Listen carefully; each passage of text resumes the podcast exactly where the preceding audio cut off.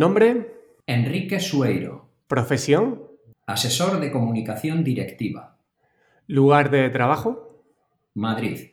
tu lugar favorito. Los jardines del Campo del Moro, en el entorno del recinto del Palacio Real de Madrid. Tu mejor hábito, En lo profesional, ser resolutivo, una cosa que estás aprendiendo. a comprender la realidad y a contrastar dichos y hechos. Un libro que recomiendes. El arte de la prudencia, de Baltasar Gracián. Y una frase que te inspire o te, o te defina. Pues la frase se atribuye a Quintiliano y dice así, no trates de ser mejor orador que persona, porque el público se dará cuenta. Muy buenas, soy José Luis Serrano y te doy la bienvenida a un nuevo episodio del podcast de EduHacking.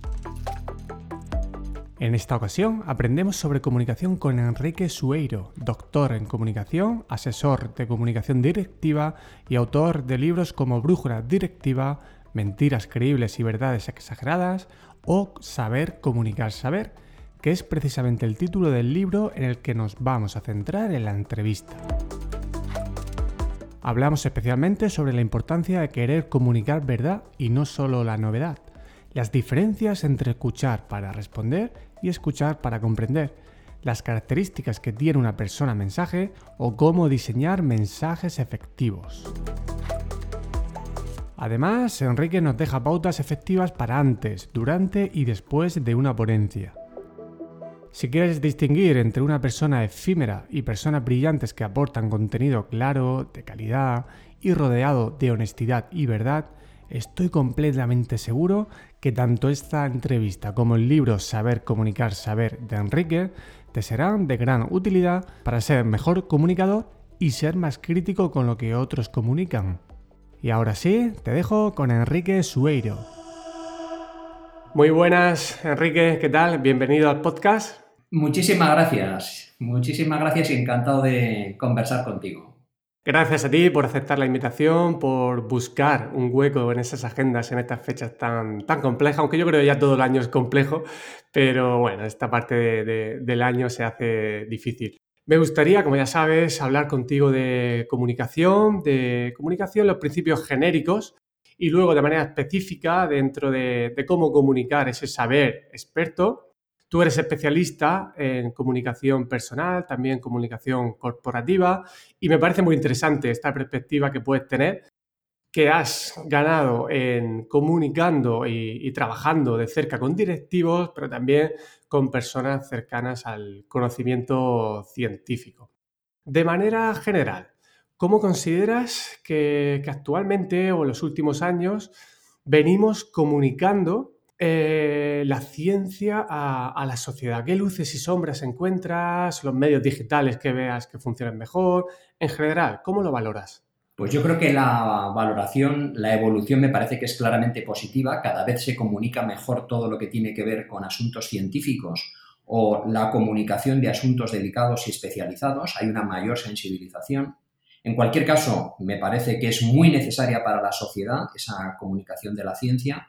Y también creo que ahora mismo está particularmente necesitada de brújula y quizá está un poco sobrada de cronómetro. Quiero decir, la brújula supone prudencia, supone contexto y ser muy consciente de la provisionalidad de las conclusiones de cualquier tema, especialmente científico. Esa brújula es necesaria para combatir, entre otras, una tentación que es muy, muy clara hoy, hoy en día y que es el ruido. El ruido, la saturación informativa por contenido que realmente es irrelevante. ¿no? Y yo creo que también la brújula orienta frente a la desproporción y aporta un elemento clave, esa brújula, que es la importancia del matiz, saber matizar. Cuanto más complejo e importante es un asunto, más requiere de matices. Algunos ejemplos de buena comunicación, en mi opinión, desde el punto de vista científico, por ejemplo, el blog de eh, Ignacio López Goñi, que se llama Microbioblog y que está pues, en esa misma dirección, microbio, microbioblog.es. Y luego, por destacar otro, otro profesional en el ámbito científico, pues yo destacaría las infografías de Eber Longas, que están en su página fundamentium.com Y luego algunos otros ejemplos aparecen en el propio libro de Saber Comunicar Saber. Pondré esos ejemplos en las notas del episodio, te, agradezco, porque muchas veces viendo ejemplos es como mejor podemos ver esos principios de, comunicación. Has hablado de prudencia y de un principio básico la ciencia, que es dejar siempre la conclusión que vamos obteniendo con interrogación. ¿No crees que a veces esta prudencia eh, a, nivel social suele gustar menos? Parece que, que si no lanzamos un mensaje contundente sobre un tema, ¿no crees que puede perder impacto? Yo creo que algo determinante para una sociedad madura es que las personas sean conscientes de algunas de las claves de la evolución científica. Y quienes hemos hecho una tesis doctoral somos muy conscientes de un principio básico en la ciencia que es, como decía antes, la provisionalidad de las conclusiones. Y esa provisionalidad no solo se refiere a la vigencia temporal que puede tener algo, que con el tiempo quizá cambia porque se descubren nuevos aspectos de esa verdad que antes se ignoraban, sino porque una misma realidad aplicada a entornos distintos, a personas diferentes, eh, pues tiene eh, resultados distintos. Por tanto, las grandes afirmaciones de todo, siempre, nunca, nada, pues hay que ser muy, muy cautelosos. A mí, matizar, eh, cada vez soy más consciente de que matizar abrillanta la comunicación. Muy bien, hablas en tu libro de saber comunicar saber, de la importancia de querer saber la verdad antes de dejarnos llevar por el efecto novedad, que muchas veces yo creo que, estamos cableados mentalmente para la novedad y es casi una lucha que tenemos que hacer contra eso, ¿no? Pero ¿nos puedes explicar qué es esto de querer saber la verdad y, sobre todo detrás, a nivel de comunicación, qué, importancia tiene esa actitud? Pues yo creo que de querer saber la verdad, el verbo, un verbo fundamental ahí es el verbo querer. Querer tiene que ver con la voluntad y eso requiere, por una parte, humildad para tener apertura mental y estar abierto a cambiar de opinión. Esto en asuntos eh, en los que uno tiene pues, eh, ciertas convicciones o, a veces prejuicios, hay que estar muy prevenido contra ello. Y una manifestación clara de que uno vence esos prejuicios es que uno está dispuesto a reconocer que alguien que le cae mal puede tener razón. Y a la inversa, quizá alguien que me cae bien se equivoca. Eso por una parte. Y luego creo que es importante no dejarse deslumbrar por lo novedoso, por lo último, por lo que salió ayer, por el tweet de hace dos segundos. Eh, a mí me gusta hablar de sabia, sabia, ¿no? O sea, la primera sabia con V y la segunda con B, ¿no? Y quiero decir con esto que lo importante de lo, lo nuevo no es su novedad, sino su bondad si algo es nuevo, pero es perjudicial, pues eh, vaya gracia, ¿no? Que no, es que es lo último, es lo, más novedoso. Bueno, habrá. La clave no es que sea nuevo, sino que sea bueno. Y a la inversa, algo por, hacer, algo por ser viejo o antiguo, eso no significa que sea perjudicial. La clave, yo creo que lo importante es discernir dónde está lo bueno, con independencia de que sea nuevo o viejo. ¿Crees que muchas veces ciertas técnicas de comunicación en cierta manera lo que hace con la audiencia es un poco casi hipnotizar y que eh, la audiencia en ese momento quiera disfrutar, quiera disfrutar de un buen comunicador, de ejemplos, de pasárselo bien eh, y pueda olvidar esta parte de querer saber la verdad, de, ver que el, mensaje, cómo está construido, si realmente lo que está comentando, si aporta valor. ¿No crees que a veces ciertas técnicas de comunicación que sabemos que pueden funcionar, lo que están haciendo es hipnotizar a, esa persona, que se vaya con sensación de haber aprendido, pero que luego realmente por utilizar ciertas técnicas el mensaje no cale? Yo creo que es importante tener la habilidad, la capacidad de leer entre líneas. Y cuando digo leer entre líneas no me refiero solamente a los textos escritos, que por supuesto, sino podríamos decir escuchar entre frases, podríamos decir cuando se trata de algo eh, de, sonido, ¿no? de audio. Con frecuencia eh, se consigue anestesiar a las personas con frases grandilocuentes que suenan bien, o lo último, o esto es la solución para, o eh, gran avance, es cierto que hay cosas que suponen avances, pero junto con lo que supone de avance, eh, conviene luego añadir los matices, que son los que dan el contexto adecuado para ubicar la relevancia que realmente tiene eso que se está comunicando.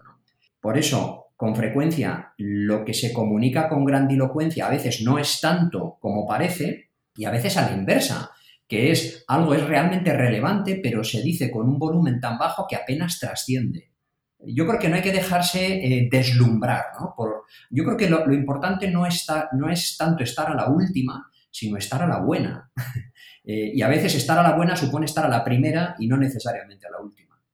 No sé si te pasará a ti también cuando dominas un tema y en los medios de comunicación escuchas alguna noticia de algún avance supuestamente científico, que enseguida te das cuenta de que eso no es así, que ese titular pues esconde eh, o, disfraza cierta información. Y claro, yo en ese momento pienso, digo, a ver, si de este tema controlo y me estoy dando cuenta, de los temas que no controlo, no me estaré dando cuenta de muchas cosas. ¿Crees que a nivel de periodístico hay cierta información que no se está comunicando bien, aunque eh, se citen estudios, porque la palabra ciencia está muy de moda, según los últimos estudios, según las evidencias, y ya parece que la gente dice, no, no, es que hay un estudio detrás. ¿Crees que es una mala práctica habitualmente? Yo creo que la clave pasa por que los periodistas sean conscientes del impacto que sí tiene su trabajo, o sea, el impacto de un titular, el impacto de un tweet, y que la audiencia sea consciente de que lo que aparece en un titular, por razones evidentes, requiere muchos más matices de los que caben en, unos pocos caracteres en un periódico o en un tweet, etc. Y yo creo que una clave está en dar tanta importancia a lo que se publica como a lo que se omite. Y ya digo, ser conscientes de que la realidad es poliédrica, es, es multicolor y es cambiante. Y por tanto, de algo que te están contando, por muy riguroso que sea, pues lógicamente no te lo pueden contar absolutamente todo. Entonces, tener esa... No, con esto no quiero decir que haya que dudar de que sea verdad. a lo que voy es que seamos capaces de interiorizar el hábito del matiz. ¿eh? Y, por tanto, pues algo que se presenta como la solución, y cuando digo la, subrayo el artículo determinante la, o sea que esta es la solución, bueno, esto, como mucho, será una solución. No es lo mismo el artículo determinante la que el artículo indeterminante una solución, ¿no? Son matices que a veces pasan imperceptibles y que es bueno tanto para quien escribe las noticias como para quien las lee. Tienes una frase muy buena que en el libro de Comunicar Saber es, eh, dice lo siguiente, surgen fricciones cuando quien habla no sabe y quien sabe no habla. También si los que saben hablan pero no se les entiende. ¿Crees que muchas personas que son especialistas en un tema les da un poco, en cierta manera, miedo hablar con periodistas porque sospechan que luego el titular que va a salir a lo mejor no es el mensaje principal y eh, eh, por estos motivos prefieren, oye, yo lo publico en un artículo científico y quien quiera que interprete y así nadie me va a coger una palabra fuera de contexto. ¿Crees que esta sensación es habitual por parte de los que saben? Esto yo lo he comprobado y de hecho llevo 30 años dedicándome a temas de comunicación en el ámbito eh, corporativo y en el ámbito médico y esto lo he comprobado muchas veces. Y por eso para mí ha supuesto un gran estímulo escribir este libro precisamente para animar a, las, a los profesionales que saben mucho a eso, a saber comunicar, saber, que tengan las habilidades de hacer entendible ese mensaje que en su especialidad quizá con su lenguaje particular, con su argot, solo entienden unos pocos, saber simplificar lo complejo con rigor y claridad. Y eso es posible. Pero eso requiere formación, pues para los eh, profesores o para los investigadores, para médicos, para médicos, biólogos, farmacéuticos, ingenieros, abogados, cualquier profesión que requiera una especialidad tiene su lenguaje propio. Y es lógico. Lo que ocurre es que uno no siempre está hablando en el entorno laboral, uno no siempre está mm, hablando de un paper en un, congreso científico, a veces tienes que hablar para una televisión generalista que te escucha una audiencia muy general. Y tan importante como hablar con precisión técnica y en inglés en un contexto científico es saber simplificar eso en 10 segundos. Y eso es un arte en el que se puede uno entrenar. Y yo me dedico a eso y resulta fascinante. ¿Crees que para muchos divulgar puede resultar un acto de rebajarse? Esto me lo han dicho más de, más de un científico y mi respuesta es, no te estoy diciendo que te rebajes, te estoy proponiendo que te eleves para ampliar tus capacidades. No es quitarte capacidades, ya sé que eres capaz de hablar en inglés del desarrollo científico de esta molécula. Lo que te estoy diciendo es que además de eso, seas capaz de simplificar esa investigación en biología, en bioquímica, en cualquier, en cualquier ámbito, para que te entienda la gente corriente. Cuando eh, una persona que no, es, que no es especialista en, un tema, que incluso no conoce a grandes expertos de ese tema, asiste a un congreso con el ánimo de decir, oye, yo no quiero ser especialista en esto, pero quiero coger los principios fundamentales. ¿Cómo podemos ayudar a esa persona a distinguir de una estrella de brillo efímero, como tú en algún momento has comentado, de una persona brillante que aporta contenido. Es decir, en vez de hacer un positivo, que luego me gustaría hacerlo, vamos a hacer un negativo. ¿Tú cómo puedes identificar eh, un ponente que realmente no, va a aportar valor o que no está aportando valor? ¿Qué rasgos o qué cosas puedes eh, ver que te hace entrar un poco en alerta, decir, cuidado, sospecho del mensaje de esta persona? Por una parte, hay una frase que ya he comentado de Quintiliano que a mí me inspira mucho y que es, bueno, una frase que se atribuye a Quintiliano, un autor del siglo I, que dice, no trates de ser mejor orador que persona porque el público se dará cuenta. Y este autor, como digo, del siglo I, venía a decir, eh, un buen orador es una buena persona que habla bien. Me parece de lo más estimulante. En algunos entornos es fácil que uno vaya a un acto y se deje encandilar por una persona que es muy buena, muy buena oradora, que dice palabras eh, agradables. Y eso está bien, yo creo que eso es correcto pero hay que, creo que, investigar un poquito más para saber si eso son, si es pura fachada o además de eso hay una correlación entre lo que dice y lo que hace. Esto sobre todo me estoy refiriendo no tanto a ámbitos científicos como ámbitos, pues yo qué sé, motivacionales, ¿no? Pues todos hemos estado en alguna charla, en alguna conferencia de alguien que habla muy bien y dices, jo, qué animante, qué... y luego le conoces fuera del escenario y dices, caramba, parece mentira que sea la misma persona que ha dicho estas cosas tan estupendas cuando parece, yo qué sé, desagradable o ácido o no sé, o que, maltrata a las personas. Yo, bueno, yo creo que muchas personas hemos conocido a alguien así, ¿no? Y en ese sentido hay, eh, una, hay una frase de una canción de Los Secretos que a mí me gusta mucho eh, y procuro también aplicármela para que a mí no me ocurra. Y es, dice algo así como, pero ¿cómo explicar que me vuelvo vulgar al bajarme de cada escenario? Quiero decir que a veces podemos ser una persona cuando nos entrevistan, hablamos en público y sobre todo cuando hablamos de ciertos valores. Claro, lo importante es, eh, a ver, hablar bien es relativamente sencillo si te entrenas, pero ser una buena persona, eso no se aprende en una tarde, ¿no? Y creo que lo ideal es esto último, ¿no? O sea, ser, o bueno, procurar ser una buena persona que luego divulga bien el gran conocimiento que tiene de una especialidad. ¿Y cómo podríamos caracterizar a, una persona mensaje? Aunque yo creo que ya más o menos lo, has adelantado, pero ¿qué puede hacer una persona para convertirse, convertirse, como tú a veces has comentado, en una persona mensaje? Porque claro, lo de querer ser buena persona, pues para muchas personas puede ser complicado, ¿no? Entender, oye, ¿y yo, cómo me convierto en una buena persona? Pero quizás si, lo vemos desde el punto de vista, oye, conviértete en una persona mensaje. ¿Qué puedes, qué, le dirías a esa persona? Pues yo creo que la persona mensaje es la persona que es lo que dice. Quiero decir, no es tanto que hable de honestidad, sino que es una persona honesta no es que sea una persona que hable de dialogar, sino que es una persona que de hecho dialoga. No es una persona que dice qué importante es escuchar, sino que es una persona que de verdad escucha. Y esto en el ámbito directivo es fundamental, porque yo cuando a veces tengo que asesorar a equipos directivos en empresas o en cualquier organización, lo que les digo es, lo importante no es lo que dices, lo importante es lo que haces. Bueno, realmente eh, comunicamos con, con estos cuatro factores. Lo que decimos, lo que hacemos, lo que no decimos y lo que no hacemos. Pero si hubiera que priorizar de esos cuatro, el más determinante creo que es comunica lo que hacemos. Por eso cuando algunos directivos hablan de valores o de mensajes para animar a sus equipos, creo que la mejor manera de ayudar es vivir personalmente esos valores de los que luego hablas.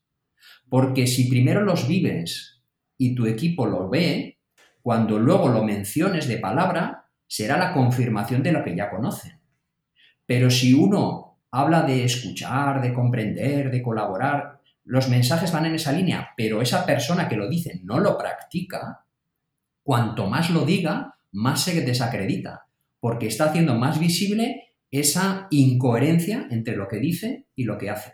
Muy bien, has mencionado la parte de escuchar, que en varias ocasiones he visto que insiste, y me gustaría que pudieras explicar algo que parece sencillo, pero que luego en la práctica cuesta más. ¿Qué diferencia hay entre escuchar para responder y escuchar para comprender?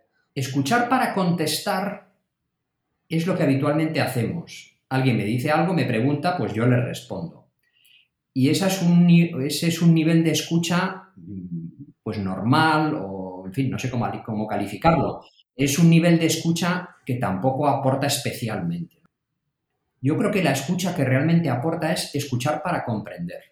Y escuchar para comprender, como decía antes, requiere humildad, para tener la apertura mental necesaria y estar abierto a cambiar de opinión cuando alguien me dice algo que no coincide con lo que yo, con lo que yo opino. La diferencia es que cuando escuchamos para comprender, entonces es cuando crecemos. Entonces es cuando aprendemos. Entonces es cuando integramos, cuando crecemos juntos. Mientras que escuchar para contestar es simplemente un toma y daca, pero que es eh, bastante estéril. Sueles ver en reuniones, eh, comunicaciones, por ejemplo, en el ámbito de, la empresa, que las personas, pues, eh, no, no, existe ni el silencio. Porque, claro, cuando una persona te ha dado su argumento, para procesar todo eso antes de responder, tendríamos que tener esos silencios.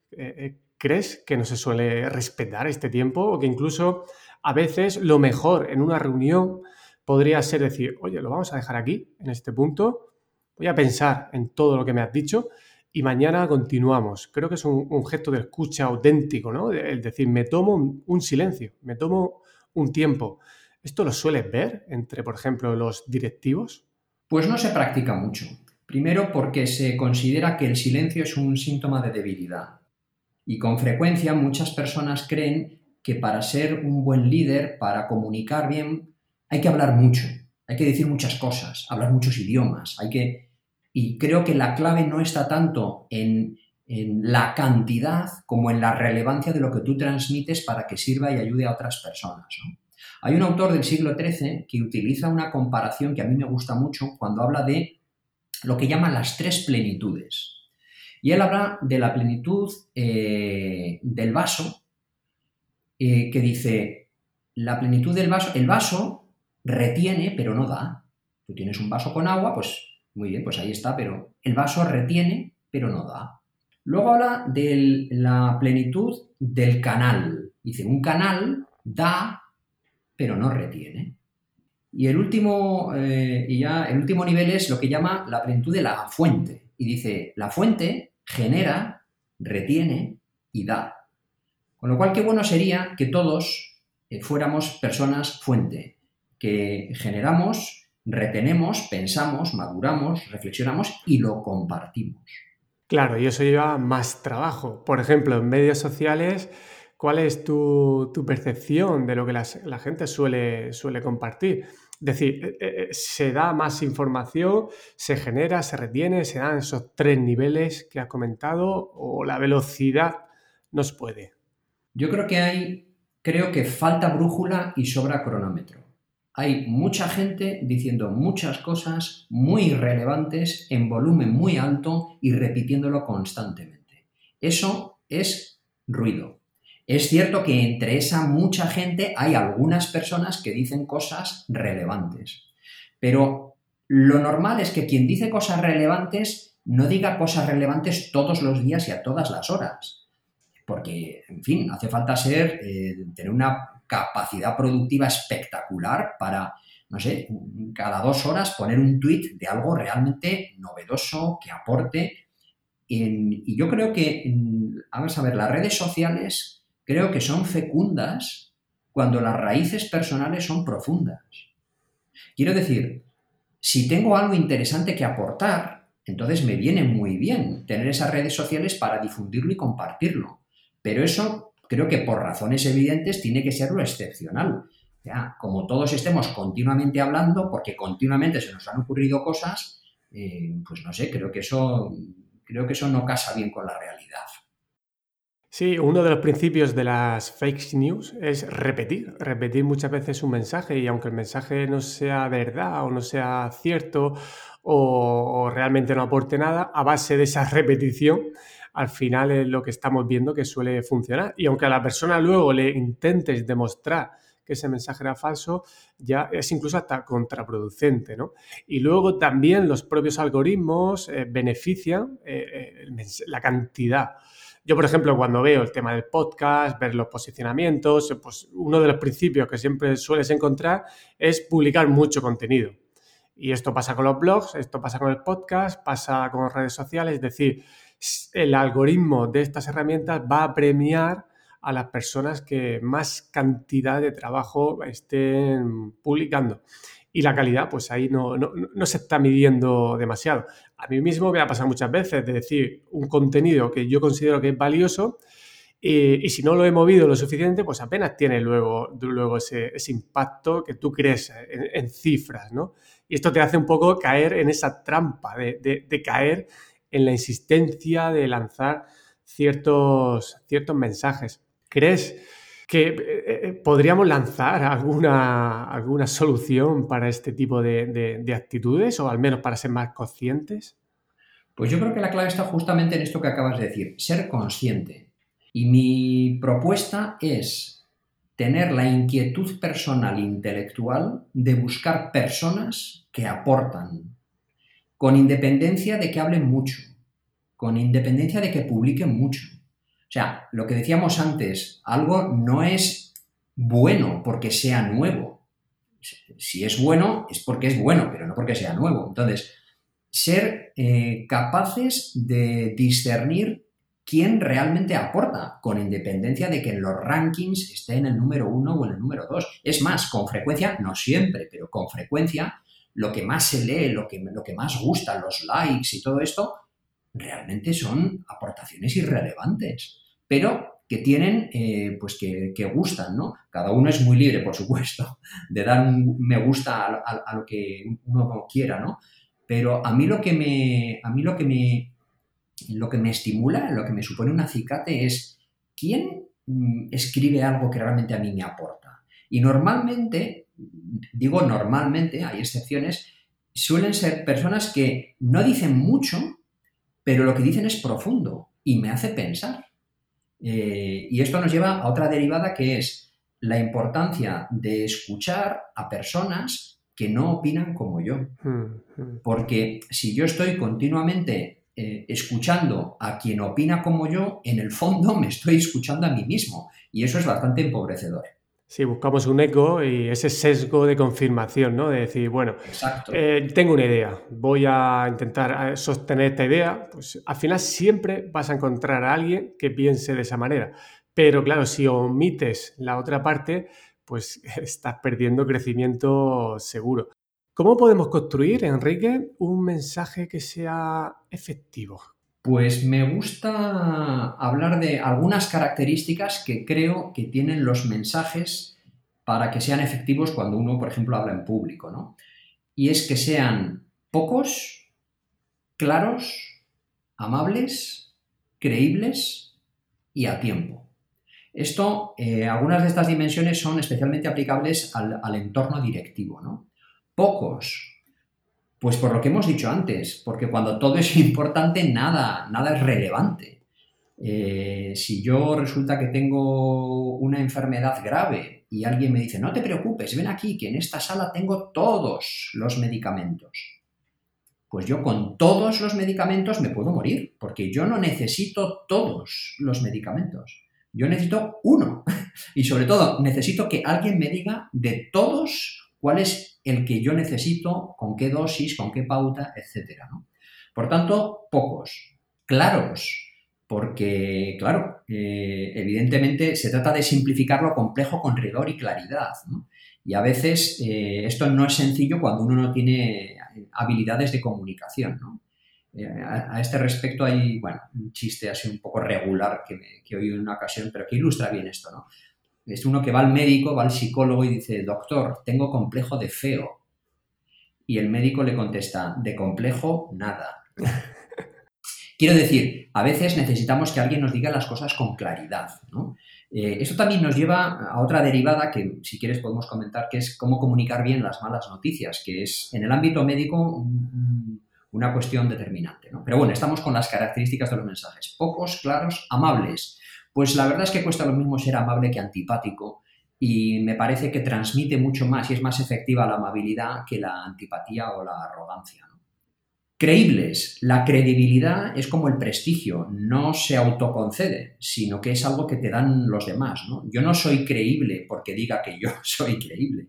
Seré creíble si otros me creen, por tanto no depende de mí. Lo que sí depende de mí es que yo sea coherente y que busque la verdad.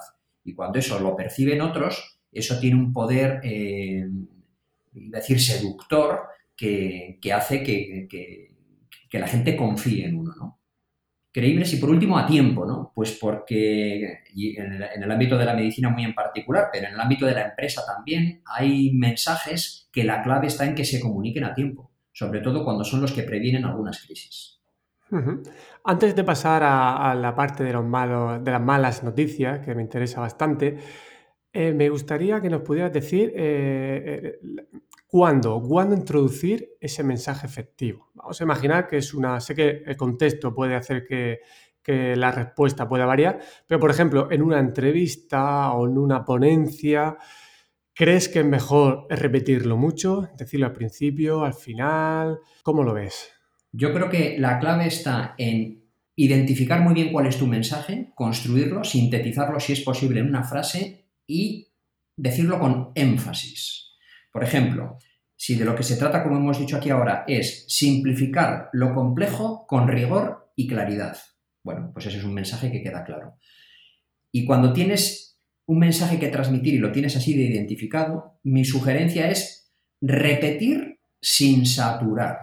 No se trata de si estás hablando 40 minutos, decir esa frase durante los 40 minutos, pero desde luego decirlo al principio glosarlo durante tu intervención y concluir recordando esa frase inicial. Simplificar lo complejo con rigor y claridad. Muy bien, vamos con las malas noticias, que yo creo que, esto lo tenemos en todos los ámbitos de la vida. Un profesor cuando suspende a un alumno tiene que explicárselo, o cuando se detecta algo con algún problemilla con el niño y tenemos que hablar con la familia. O yo, por ejemplo, que hice mi tesis doctoral en aulas hospitalarias, pues un entorno en el que las malas noticias pues, suelen circular. Y bueno, me gustaría más saber sobre, sobre eso. ¿Cuáles son las claves para dar una mala noticia? He leído varios libros de medicina eh, que tienen que ver con cuestiones de comunicación relativas a esta cuestión de las malas noticias. Hay uno que leí hace tiempo que es eh, de Marcos Gómez Sancho. El libro se titula Cómo dar las malas noticias en medicina. Y en ese libro, este médico, muy veterano ya, eh, cuenta que mm, en su experiencia muchos oncólogos le confiesan que no tienen habilidades de comunicación. Hombre, me parece realmente lamentable. Es una pena que gente que tiene tanto conocimiento de una especialidad médica le falte esa sensibilidad para lo que tiene que hacer con frecuencia, que es eso, comunicar malas noticias. ¿Cuál es la solución? Pues no sé cuál es la solución, pero sí tengo alguna idea de alguna solución.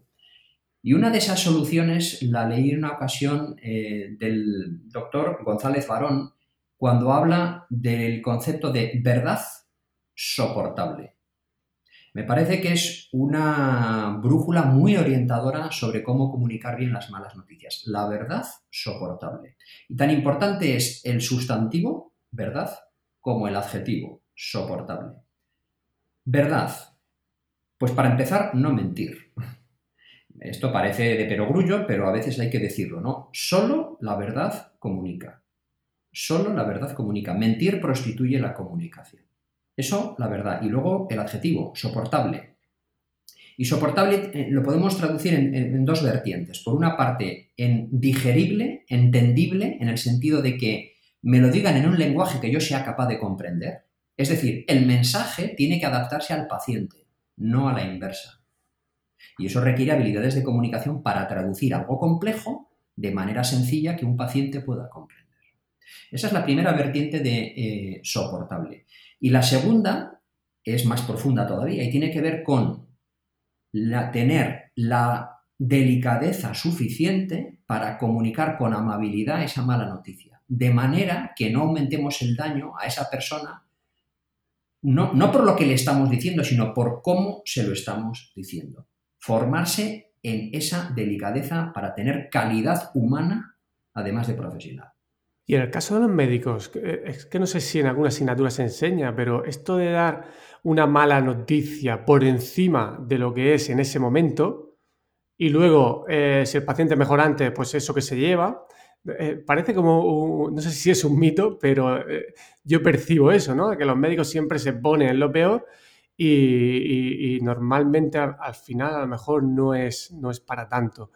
¿Crees que, esto se suele practicar mucho y, detrás de eso, qué carencia hay? Hasta donde yo sé, y por lo que me cuentan médicos, algunos veteranos y otros eh, recién licenciados, no hay una materia específica de comunicación en los estudios de medicina. Hasta donde yo sé, igual es muy probable que en alguna facultad tengan algún módulo o algo, pero que yo sepa no existe una asignatura, desde luego que no es troncal ni mucho menos, sobre estos temas. Y es más, te contaría algo que me ocurrió hace tres años. Mm, contactaron conmigo alumnos de sexto de medicina de la Universidad Autónoma de Madrid. Bueno, alguien le había dado mi contacto y lo que me contaron es, estamos organizando por nuestra cuenta una jornada para tener habilidades en distintos ámbitos que nos parecen importantes. Claro, son alumnos de sexto, o sea que ya pasan consulta como alumnos junto con médicos, ¿no? Y ven cosas, ven buenos ejemplos y ven otros en fin, digamos que mejorables, ¿no? Y, concretamente querían tener una sesión para precisamente esto, que alguien nos dé algunas pautas de cómo comunicar bien las malas noticias. Y a mí realmente me impresionó ir ahí a la Universidad Autónoma de Madrid, tener a 70 alumnos de sexto y, quinto de medicina que estaban súper pendientes de lo que yo les pudiera decir. Y además les dije, eh, a ver, mm, es importante el matiz. O sea, yo soy, es, cierto que soy doctor, pero soy doctor en comunicación, yo no soy médico, ¿de acuerdo? Y yo no tengo la solución. Yo voy a compartir con vosotros algunas pautas que creo que son orientadoras y que os pueden servir, pero no toméis esto como hay que hacer esto. Pues no lo sé. Los que saben de medicina sois vosotros, los que están con los pacientes sois vosotros. Lo que se trata es de tener esa brújula clara, que creo que es lo que a veces falta, ¿no? Y yo en lo que me centro sobre todo es en esa brújula que luego hay que aplicar en el día a día, consulta a consulta. Claro, que la comunicación se adapte también al, mensaje. No decir, oye, tengo mis principios, mis técnicas que funcionan y las aplico tal cual, independientemente de cómo sea el mensaje, porque uno de esos principios entiendo que es adaptarse al mensaje y al contexto en el que estás comunicando en, ese momento. Yo eso lo veo con mis estudiantes de la universidad, que son futuros docentes, y cuando tienen que hablar en público, pues es que lo pasan fatal. Y al final, eh, educar es un acto comunicativo en sí. Es como una forma de, definirlo. Y esto no se, suele, no se suele enseñar. Para alguien que tenga que prepararse para una conferencia o, un evento, vamos a intentar ayudarles con algunas pautas. En el libro eh, Saber Comunicar Saber das muchas en diferentes contextos, pero en el caso de una conferencia, ¿no? ¿Qué pautas darías? Dos o tres que para ti son esenciales para antes de, esa conferencia, la preparación? Para el antes, pues fundamental conocer el perfil de la audiencia y el tiempo asignado. Eh, cuando uno tiene que hablar de algo de lo que sabe mucho, es fácil que se emocione y se le vaya el tiempo. Entonces, conocer el perfil de la audiencia y el tiempo asignado. Para lo que has dicho de algunos de tus alumnos que igual se ponen nerviosos, pues una cosa que ayuda es llegar al lugar iba decir al lugar de los hechos, a la sala donde uno tiene que intervenir, que uno tiene que intervenir, llegar con tiempo suficiente para familiarizarse con dónde está la mesa, dónde voy a estar sentado, cómo me van a ver, etcétera. Y luego, una cosa que yo propongo es, en la medida de lo posible, tener, eh, o sea, hablar sin papeles, pero tener un guion cerca. Porque si en un momento determinado, pues uno se queda en blanco, que a uno le puede ocurrir, hombre, tener una, muleta ahí en la que apoyarse. Bueno, y muchos más consejos, pero en fin, por decir tres, pues ahí van esos tres. ¿Y para el durante y después? Porque muchas veces el después no lo cuidamos y a mm. veces hay cosas muy interesantes que pasan después de una ponencia si se cuida. ¿Qué consejos mm. darías ahí? Dos o tres también. Pues para el durante, para el durante, decir lo importante al principio porque eh, así queda claro y lo puedes repetir y no vaya a ser que luego te vayas por las ramas y te olvides de decir justo lo importante. ¿no? Eso en cuanto al contenido. En cuanto a la forma, creo que hay dos cuestiones determinantes. Uno, tener, pero sobre todo transmitir serenidad. Y eso, para eso hay que tener controlados los nervios, eso ya nos llevaría a otros temas, eh, que también hay algunos trucos para, para controlarlos, pero bueno, tener y muy especialmente transmitir serenidad. Y otra cosa clave también para el durante que es no empeñarse en querer contarlo todo. Porque se suele decir que cuando quieres agotar un tema, lo que consigues es agotar a la audiencia. Y para el después, me preguntas. Bueno, ahí hay varios después. Eh, un primer después eh, puede referirse a si hay un coloquio posterior, por ejemplo. ¿no? Pues mirar y escuchar a quien pregunta en el coloquio. Y en alguna ocasión creo que es bueno tener dos palabras para responder que si somos honrados, en alguna ocasión debemos decir. Y esas dos palabras son, no sé. No pasa nada por en alguna ocasión responder que uno no sabe. Le han hecho una pregunta, pero pues mira, pues desconozco los detalles fundamentales. Es que no sé y no tengo una opinión formada para decirlo, ¿no? No pasa nada por decirlo de vez en cuando. Ya digo, de vez en cuando, ¿no? No se trata de responder a todas las preguntas con ese no sé, ¿no? Y un después de las intervenciones, ya cuando ha acabado la conferencia, el coloquio y tal, es lo que me gusta llamar eh, gestión de percepciones. Analizar cuál ha sido el impacto que ha tenido lo que hemos dicho. Porque podemos tener la impresión personal de que ha quedado claro lo que he transmitido, pero hay que ser conscientes de que en comunicación, efectos de comunicación, lo decisivo no es lo que yo digo, sino lo que los demás entienden. Sí, al final yo creo que se, siguen viendo las cosas que has dicho al principio, es decir, tener honestidad, el querer ayudar a la otra persona, el, querer escuchar. Y esto, eh, ese no sé, yo creo que a todos como audiencia en algún momento nos encanta ver que el experto que tenemos ahí idolatrado, en un momento determinado te dice, oye, pues no lo sé, te lo voy a consultar, déjame tu correo y te daré una respuesta en la medida de, lo posible. Esa me parece una reacción de lo más prudente. No lo sé, déjame que lo averigüe y cuando tenga una opinión formada o los datos suficientes, con mucho gusto lo comparto contigo. Perfecto.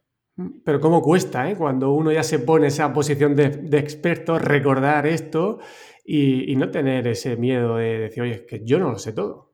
Es que no, no, lo sé. Y no lo sé todo, pero tengo esa curiosidad por querer saber. Yo creo que eso es súper, súper potente. Muy bien, Enrique, tú has hecho muchas entrevistas.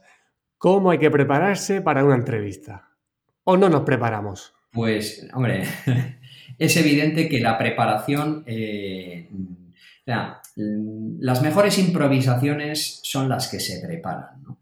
Eh, se cuenta de, eh, y además tener muy claro lo que uno quiere transmitir. Ya lo hemos dicho antes, ¿no? Pues si tienes una frase que resuma tu mensaje, pues mejor, ¿no? Se cuenta de Henry Kissinger, que fue secretario de Estado norteamericano, se contaba lo que solía decir en las ruedas de prensa. Y es que después de lanzar sus mensajes iniciales, luego solía decir, bueno, y ahora, ¿tienen alguna pregunta para mis respuestas? es decir, él ya tenía muy claro lo que iba a contestar con independencia de lo que le preguntaran. ¿no? Bueno, esto es una exageración y ya está llevado al límite. ¿no? Pero lo que está claro es que uno debe tener muy claro cuál es el mensaje que quiere transmitir y, hacerlo, desde luego. ¿no? Y luego también, tan importante como eso, es lo previo, ¿no? que es conocer al entrevistador y conocer exactamente cuál es el interés del entrevistador. O sea, a mí me van a entrevistar por qué tema, qué es lo que les interesa. ¿no? y, conciliar esas dos cosas, el interés, de quien te quiere eh, entrevistar y preguntar algo con el mensaje que tú quieres transmitir. Y, en la y en esa preparación yo destacaría dos cosas. Una, prever preguntas previsibles y ser prudente para responder a las imprevistas, sobre todo si se refieren a asuntos delicados. Muy bien. Y ya para ir finalizando, Enrique, ¿a qué persona me recomendarías entrevistar? Pues a mí hay un, hay un profesor que profesor y asesor también de directivos que me gusta mucho por lo que dice, por lo que escribe y hasta donde le conozco por cómo es, ¿no? que es Javier Fernández Aguado. Mm. Acaba de publicar un libro que se titula El encuentro de cuatro imperios eh, y es un análisis desde el punto de vista del management, es decir, de la gestión de personas y organizaciones de españoles, aztecas, incas y mayas. Entonces, a quien le guste la historia y cosas comparativas de cómo fue la colonización, eh, el descubrimiento de América y también viene muy bien para eh, desterrar algunos tópicos y sobre todo para ser conscientes de algunas desinformaciones que nos llevan eh, amenazando durante 500 años y que es una lástima porque, bueno, ahora se llama fake news, pero bueno, esto es desinformación, o sea, prejuicios que transmiten una imagen falsa de, en este caso, de la historia de España. Muchas gracias. He escuchado alguna vez alguna entrevista suya. Sé que tiene muchos libros, que es un buen escritor también, y a ti mismo también eh, he visto que lo, has citado ¿no? en, tus libros, en tus conferencias, lo, lo, sueles citar. Y además habla mucho de, esa historia y dice, tú has recogido esa frase de algo así como eh, saber historia no sirve de nada, pero si no la sabes, eh, ¿cómo, ¿cómo acababa? Sí, saber historia no sirve para nada, pero si no sabes historia no sabes nada. Eso es correctamente. es decir, yo también, que me gusta leer cosas de historia y acabo de publicar otro libro a propósito precisamente de la leyenda negra, que se titula Mentiras creíbles y verdades exageradas, una de las cosas que te das cuenta es cómo cosas que ahora mismo nos parecen novedosas, por ejemplo, eso, las fake news, ¿no? Pues, la leyenda negra, bueno, no me voy a extender porque eso es otro libro, ¿no? Pero es algo que empezó a configurarse hace cinco siglos, ¿no? Y desde el siglo XVI hasta hoy, con variantes, evidentemente, y adaptaciones, pues sigue vigente, ¿no? Es un fenómeno de lo más curioso. Sí, conocer la historia sin duda nos eh, ahorraría muchos problemas con el efecto novedad. Pues Enrique, muchísimas gracias. Antes de despedirte, me gustaría que nos pudieras decir dónde te pueden encontrar, ya sea de manera presencial en la web, como tú quieras. Bueno, de manera presencial en Madrid, habitualmente, que es donde vivo. Y bueno, en mi página web, pues ahí hay todo tipo de contactos con redes sociales en la página enriquesueiro.com. Pues Enrique, muchísimas gracias de nuevo por tu honestidad, por compartir tu verdad, por generar, por retener y dar conocimiento. Te agradezco de verdad tu, tiempo y muchísimas gracias por, por todo el trabajo que estás haciendo. Pues muy agradecido por este rato de conversación. Un gusto.